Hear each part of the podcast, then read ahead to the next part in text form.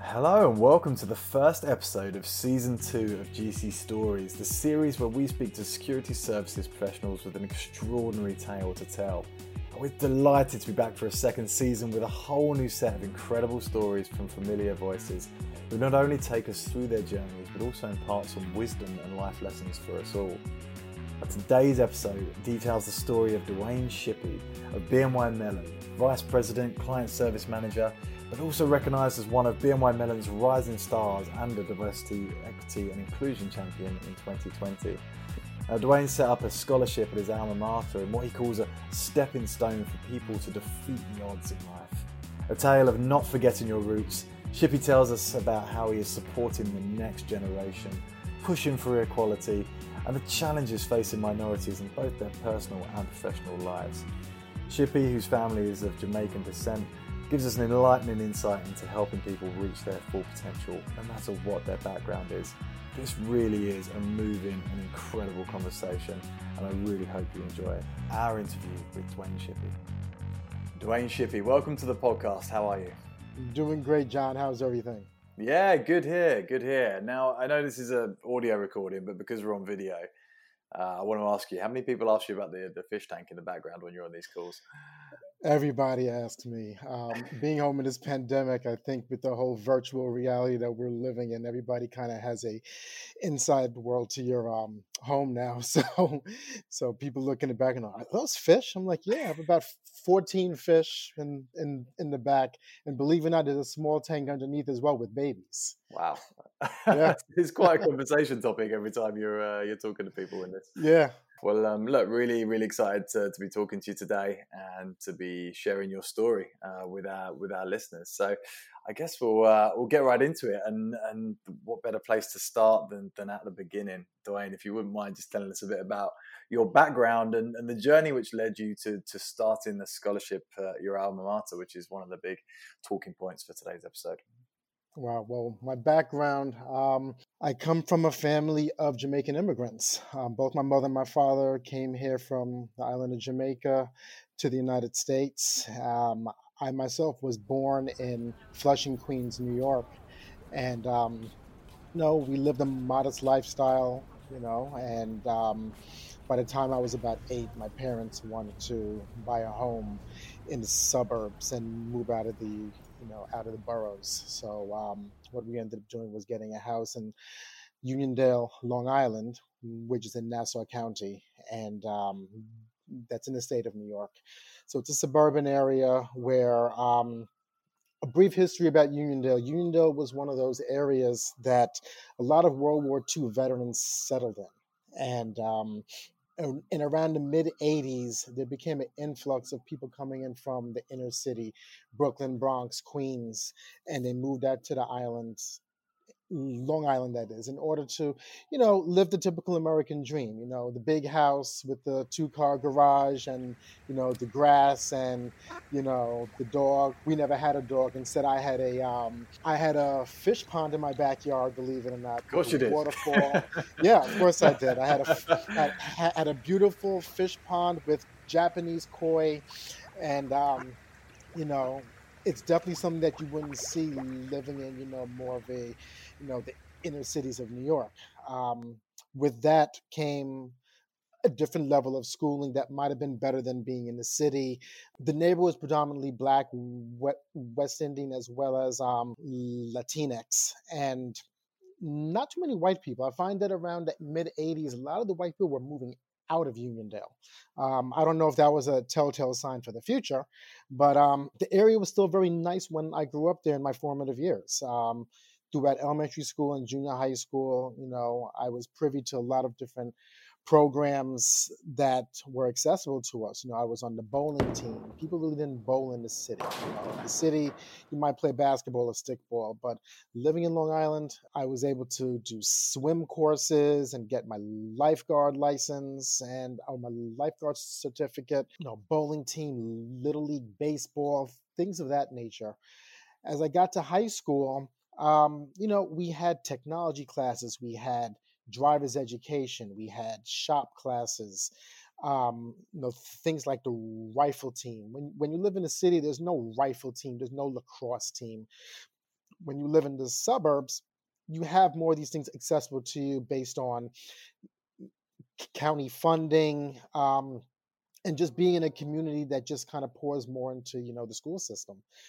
Um, you fast forward many many years. Um, you know, I go to college. I went to three different colleges, and um, as time went on, you know, I moved away from Long Island. I actually moved back to Queens, but in a different area, not too far from where I was originally born. Um, I'm now married. I have my wife. We have our own place, and um, we were having a high school reunion. It was our 20th anniversary, where we all got together, and um, it was just like, wow, just great seeing everybody after so many years. Then fast forward five years later, we had our 25th anniversary the school reached out to us, the school district. So the current principal at that time, he reached out to me personally um, and said, "Hey, I heard that you're doing this reunion, this 25th anniversary. It's a milestone. Would love to maybe have your class come back to the school and you know get a tour of the hallway and hmm. see the cafeteria. You know, we're not going to have food fights, but you know, just see the cafeteria and you know walk around and see the gym and you know the bleachers. Just kind of have that nostalgic feeling." And um, we really enjoyed our time there. And then he pulled me aside and he said, you know, um, we do a scholarship every year where a lot of companies, um, you know, they set up a scholarship to try and help some of the seniors that are graduating. Would I be interested in doing something like that? I said, absolutely. You know, I feel that we had not really done anything really to give back to the school or the community at all. So I thought it was a great initiative to start. And um, I really just focused on my particular class. And we all got together. I put together a committee, and I had the school send me essays of students that were seniors with grade point averages of 80 and above. And um, you know, we did the review process, and then we did a selection process. And as more people were donating money, at that point we um, came up with a significant amount in order to hand out three scholarships to three different students. That's that's quite a thing to be proud of. And and how did it did it progress from there? Well, the following year, the school reached back out to me and they were like, "So are we doing this again, or was that just a one-off?" And I thought to myself, "Wow, it was a lot of work. Time is of the essence. I'm busy, obviously, with work and other things in, in, in my personal life." But I said, "You know what? It's once a year, and if I can just sacrifice."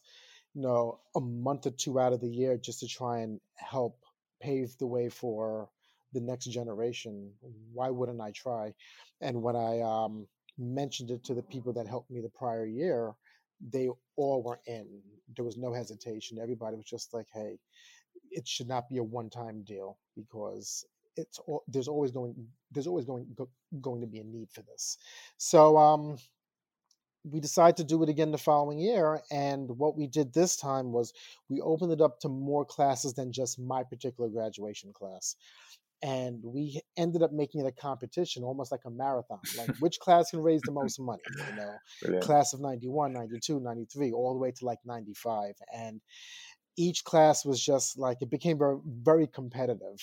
Mm. Uh, my class still won, of course, but um, it was a lot of fun, and we ended up doubling the amount. We ended up doubling the amount and doubling the scholarships that we gave out. Instead of giving out three scholarships, we gave out six this time. Wow! So I was just like, wow. And then through that, because I did a lot of the promotions through social media, whether it be Facebook, Instagram, or LinkedIn, I noticed that there became an interest from people outside of the Uniondale community that were like, what you're doing is very admirable and we'd like to help. So I started having other just random people, whether it was a coworker or whether it was somebody that did not grow up in Uniondale, but they still lived in Long Island and understood the importance of this. Mm-hmm. And people were giving us a couple of dollars here to help you know, you know, contribute and build up the pot even more. Yeah. So once once that was happening, um, I thought to myself, I'm really onto something here, and obviously it's to help make a difference in in the lives and hopefully the education of some of these kids. And, and so, yeah, not that I've got a, an amazing knowledge of all, all the boroughs in New York, um, yeah, just what I see on TV shows and where I can link to, to particular ones. But what was it like going going back to going back to the, the neighborhood, and, and, yeah, were there any differences from when you were growing up there? Absolutely, it changed. Um, when we lived there, I mean, obviously, I I was a child into my teenage years, and you know, it seemed very big at the time. Now, going back into my you know, during my my adult life, it really was a small town. It really is a small town, and unfortunately, a small town, sometimes calls a very almost perception of like tunnel vision, where what you see in front of you that's pretty much it and unfortunately you have some some kids that don't really think about the broader perspective of other things that are out there. Um, you know they graduate high school they might go to the community college in the area and then get a local job in the area and that's about it. And living in uniondale long island we're about 45 minutes away from manhattan new york. And to some people manhattan seems like a whole nother world you know and as i've gone back to visit and seen some of the people that still live in the area you have people that don't have passports pe- people that have never traveled outside of maybe florida you know no because we have new york new jersey and connecticut and for some people the furthest they've they've been is virginia or or florida. They've never been out of the country you know maybe they've been to Jamaica maybe once or twice, but that's about it. But I find that a lot of people just they just kind of just stay the course. They don't expand their knowledge outside of what Uniondale is. Yeah. And um, they kind of get lost. And as I drove around the neighborhood, you know, you see the same old pizza shop that's still there, but then you start to see buildings that were abandoned or houses that were abandoned and not fixed up. I mean, when I lived in Long Island, everybody's grass was freshly manicured. Now I've seen cars parked on the front lawn, and I'm like, what's going on here? Mm-hmm. You know, like the neighborhood just kind of deteriorated a little bit. I'm not making it sound like it's truly on hardship, mm-hmm. but I've noticed that just that same sense of pride that used to be there when I lived there is just not the same. Yeah. The streets are not necessarily paved, but when you go to other areas of Nassau County that are more predominantly white, you have freshly manicured lawns and freshly paved, you know, you know, streets, you know, the street lights all work. You drive around Uniondale or the neighboring areas like like Hempstead, Roosevelt, Freeport, you have street lights that are out. You see buildings that are boarded up, and you don't see that in some of the other neighborhoods. Yeah. So um, I think it does create a sense of um, not necessarily a depressive state, but just it makes you feel like, well, why aren't we getting the same opportunities? Yeah. And then with that, I noticed that certain programs in the school were cut, and certain scholarship uh, um, opportunities were also cut. Mm. You know, so I just felt that it was kind of my civic duty to try and do my part just maybe to help help turn around. And even though i don't live there anymore i try to attend town meetings when possible still yeah. just to show my support and trying to encourage some, you know help encourage some of these kids in the next generation. Well that's what i find really interesting that you went back you saw what was going on and you decided to do something about it. Whereas yeah, a lot of people i'm sure not not in a bad way you know, or a selfish way but a lot of people might see something like that and say well glad it wasn't like that when i was there. So yeah. but there must be uh, something inside you, whether it's it's the, the fact you broadened your horizons or, or, have had success that made you want to go back and, and, and give back and, and, help. Yeah, I've seen things, you know, that I feel that some of these kids need to see as well. You know, I live a very modest lifestyle. You know, I would never say, oh, I'm successful. But I notice some of these kids, if they pull me up on LinkedIn and they see some of the achievements that I've been able to accomplish, you know, to them, that's very admirable, especially the fact that I come from their hometown. Mm-hmm. You know, I mean, I, I'll even give you another good example. We even have um, an actress that's on a big TV show. She came from Uniondale, and she came from you know the drama club and the drama program that that we had in the school.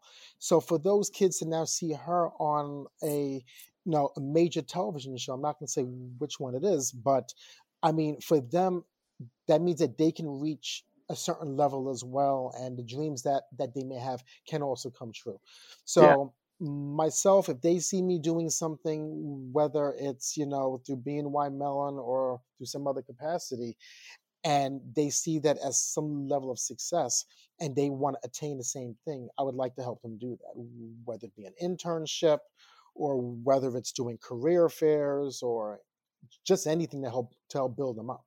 You know, but I just felt that you know what, um, if maybe I can start some sort of movement, other people will jump on the bandwagon as well and realize, hey, you know what? We're in a position where we can do more than we think that we really can. I think we're always our our own worst critic. Like I'm not really doing anything where, you know, I can make a difference. Trust me. In some capacity, you can make a difference. It doesn't matter where you really are. You're still there's somebody that's always less fortunate than you are. And I have peers from high school that are doctors and lawyers and make a lot more money than I do. But they're like, you know what, Dwayne? It's not about necessarily the monetary amount mm-hmm. that one attains, but it's also what's inside and just trying to help make a difference that's sometimes greater than than anything else. No, it's, it's an amazing point, and obviously representation's a, a big thing. And sometimes, like you say, maybe if it's an actress on screen, yes, you'll see her. But you know, someone like I said, yeah, you mentioned success. I, I, I do see what you, have done as a success, even if, if, people have different definitions. But by you going back and putting yourself out there for them, then you're you're showing them that success. Whereas they might not necessarily come across Dwayne Shippey on, on LinkedIn in their day to day activities, but you're going back and, and, and showing them. I, and that brings me on to the next question because I feel like there, there is momentum in the corporate space to encourage more more diversity and inclusion, and obviously you're a part of of that um, within BNY Mellon. But uh, you know, what you're talking about is seeing that importance at the foundation level when it comes to education. Do you think that's a much better way to to address inequality and work towards creating a level playing field? Absolutely agree with that. Um, as far as myself at BNY Mellon, I am the co-chair of our employee business resource group called Impact. I'm the chapter co-chair for our New York, New Jersey chapter, and you know, just being in that position alone is a great honor because I feel that I have a way of making a difference within the culture of our organization. Um, just trying to enlighten people on things that they wouldn't necessarily think about or things that impact everybody and not just certain segment of people. Mm-hmm. As far as education, I do agree that you have to start at the honestly even before high school. You have to start teaching kids financial literacy. You have to want you have to i mean obviously they have to want it for themselves as well but i think you have to kind of just put the seed there and then see if it grows. If you can put a student in a position where they realize that something is attainable especially as a minority i think it goes a long way. I can use myself as an example. I was an average student. Um, my parents once again they didn't come from this country. They weren't educated on certain things. I learned that in my school in, in my schooling and they couldn't help me with certain things and it took other people to kind of teach me things whether it was professors whether it was managers at jobs that i've worked at um, but you have to be able to get to these kids at a younger age so that they don't slip through the cracks. So when you can offer them opportunities like going to school and even with the scholarship, it's not much money that they're getting in the scholarship, but if it can help buy one book, yeah, it can go a long way. If it can help pay for one class, that goes a long way. You know, and then with the education, it will help just mold them into something that they maybe didn't foresee themselves in. You know, I didn't necessarily see myself working for one of the largest custody banks in in, in the world globally. I, I I did not see that. Honestly, never really knew what my career path truly was. I wasn't one of those kids that was like, I want to be a doctor, I want to be a lawyer, I want to be a banker. I was one of those kids that was like, wherever life just kind of takes me, it's just kind of where it takes me. And I just found myself always being around the right people, the right situations, and having mentors that, even if they were unofficial mentors, people that just saw my potential just like I see the potential in these young kids in um, the high school. Because trust me, some of them are brilliant. Yeah. But I know without the scholarship opportunities, a lot of them will slip through the cracks and not be able to attain certain levels that that they aspire to. So for myself, I had people around me that would say, "Hey, you know, um, why aren't you in school right now?" You know, because I had a short stint where I was kind of between colleges. I wasn't sure what I was really doing. Mm-hmm and I took on a job at another financial institution. Um, I was working there full. Was that full time? Yeah, I was working there full time, and they said, "Do you know that this job offers tuition reimbursement opportunities?" And I was just like, "No, I didn't." Because when I was in between schools, I wasn't sure if I even wanted to go back. You could call it being lazy or just being uncertain of my direction at that time. But my main thing was I want to work full time. I want to start making some money. I want to start putting myself in a better situation to maybe buy a new car, whatever the case is. And um, this one gentleman, he wasn't even my my direct manager. He's like, "Why aren't you in school? You know, you're a young man. You should be continuing to get this education that you need, especially as a black man, so that you can have um, at least a better shot compared to your white contemporaries or peers to maybe land a certain role or position with a major corporation or company if I decide to leave where I was at that time. Mm-hmm. You know, and I didn't think about that at the time because sometimes we just live for the moment. Look, I'm here right now. This is what I'm doing. Yeah. We don't necessarily think for the future. And unfortunately, as young black men, sometimes we don't think about the future because it's sad to say our life expectancy at times is not expected to be past 21 or 25 due to different systemic situations that occur in this world. Um, I'm not going to get political, but we see what happens. And um, unfortunately, we take on that burden and we don't expect to have a long life expectancy at times. Um, so we just think for the now. And while thinking for the now, the same manager was like, Are you involved in 401k? I'm like, No. Why do I need 401k? He's just like, For the future. And I was like, What future? I need all my money right now. And he really instilled in me look, you don't have to be a statistic. You can beat the odds that are out there. Get your education, stay on the right track. Think about the future, build financial wealth and equity, help close the racial wealth gap. You know, do things to really um, make a difference for yourself, for your family, you know. And he instilled in me, pave the way for the next generation once you get to a certain level in your life where you're able to do that. Wow. So that goes back to the education. Yeah. I got to admit, when you said about you don't, you know, as a black man, you didn't think about life expectancy going beyond 21 or 25, or, or some people think that. That's that's quite shocking to me to hear that hear you say that. And obviously, I think a lot of people are educating themselves more on um, racial inequality, especially over the last 12 months or so, just because some of the issues that have come to the fore. But you know, I hope I hope for anyone listening that that has the same kind of shocking impact as, as it does for me when you, you say that. It really uh, hits home. I appreciate that because it doesn't resonate with everybody. Mm. And sometimes it's just, it's cyclical. The same things keep happening and no one seems to understand it. So I feel like we're finally at a point where people are starting to get it. Not everybody, but I feel that with these conversations, they're helping to change the narrative. And even at BNY Mellon, that's what we're doing internally with our culture as well. We're just trying to educate everybody. It's not about trying to necessarily change everybody. You can't, I mean, you have people that unfortunately they're set in their ways and their beliefs are their beliefs. We have to respect that. You know, I respect anybody that's their most authentic self.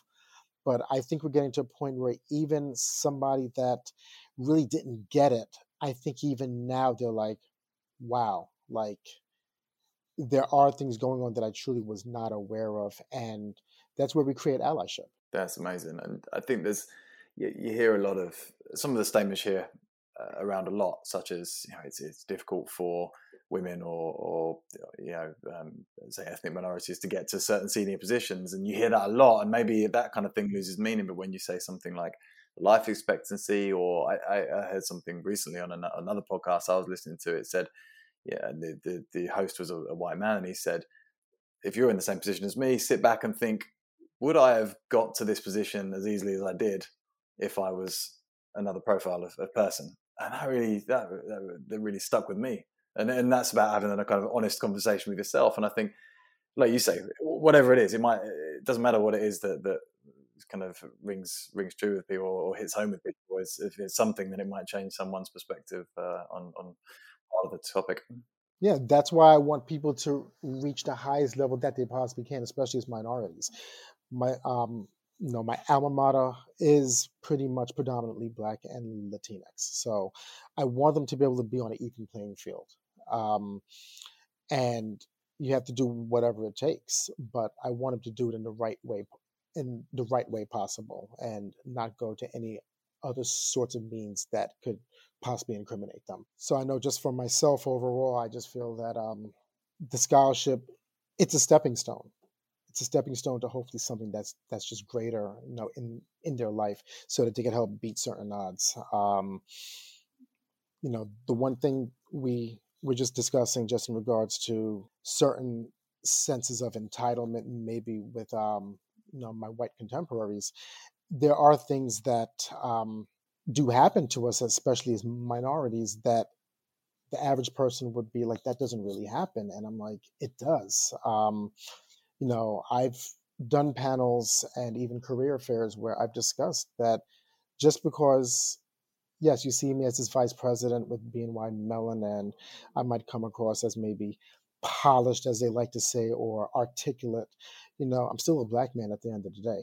And there are certain things that impact me the same way as any other black man that maybe is not in the financial industry or not in, you know, um, at a certain point of his career, lawyer, doctor, etc.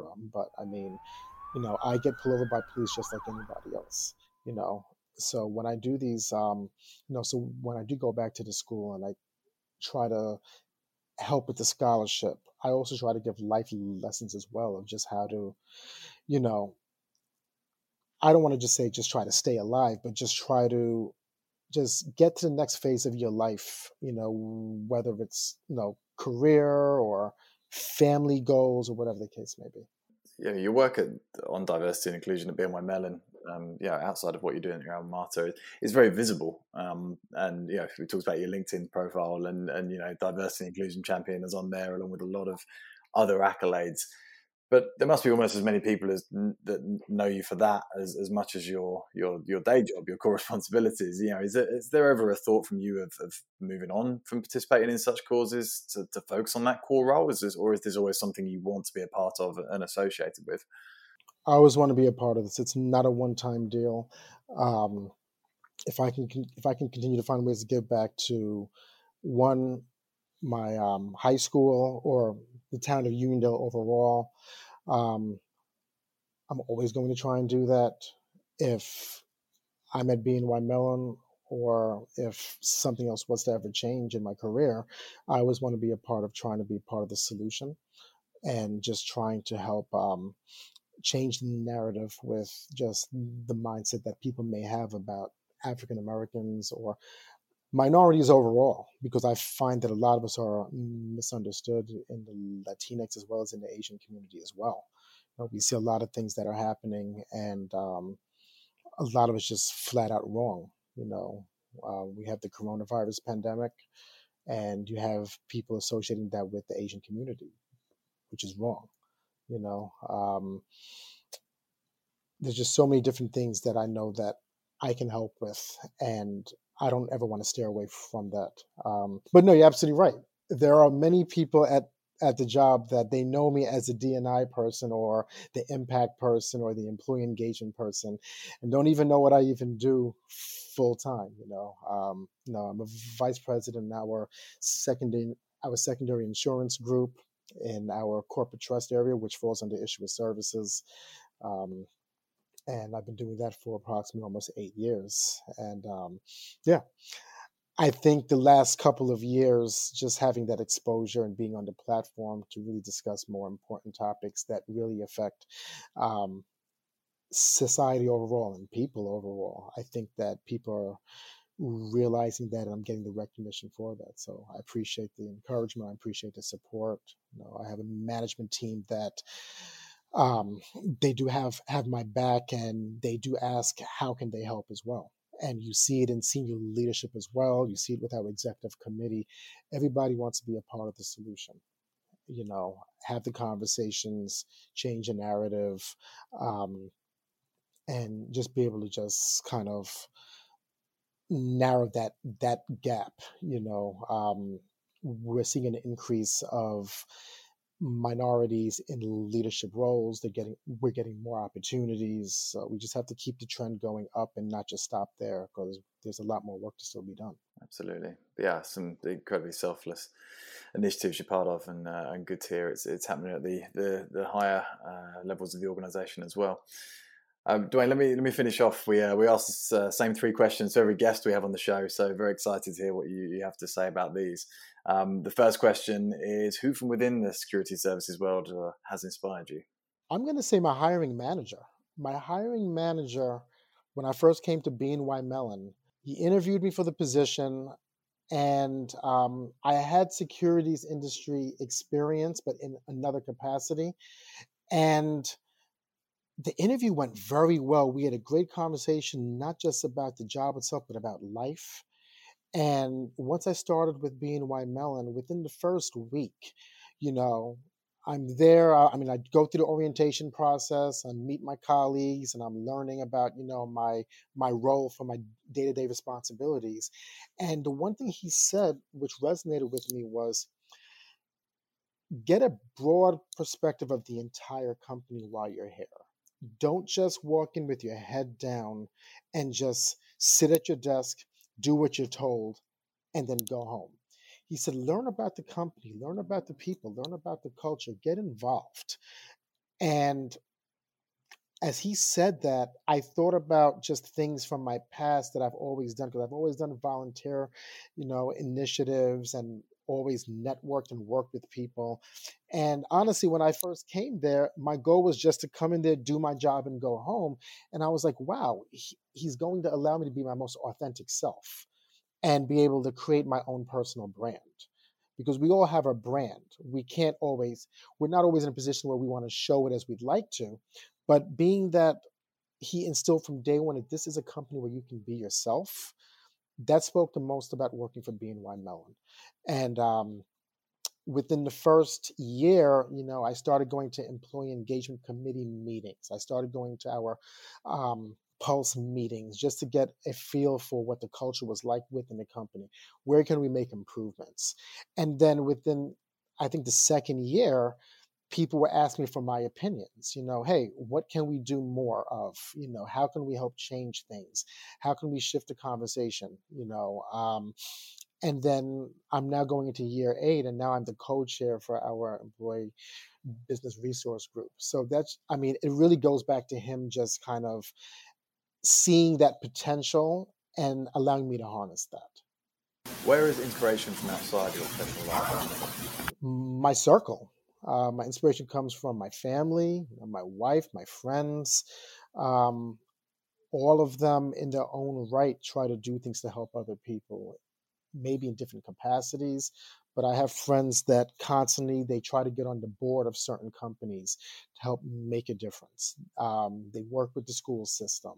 Um, you know, they get involved with you know, taking care of family or just trying to step outside their comfort zone just to help make a difference.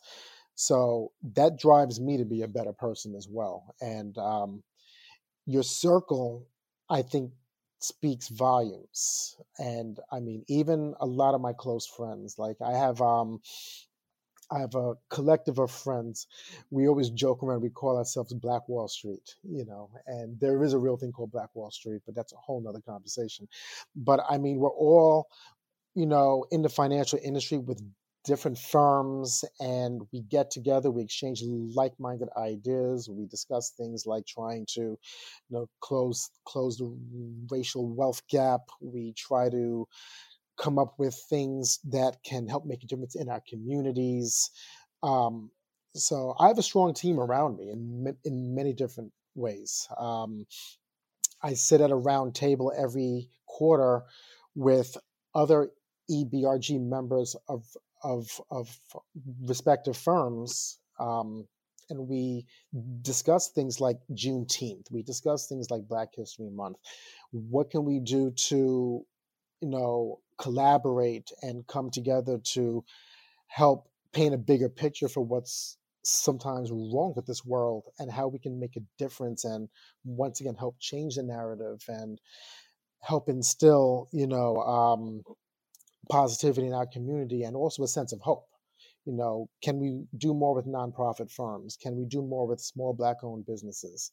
You know even recently um, at one Mellon for Black History Month, I was able to put together with with my impact team a um, panel of small business owners that were black owned and they were restaurants, they were bars, and a lot of them were barely surviving because of because of the pandemic and not being able to have patrons come into their you know into their establishments.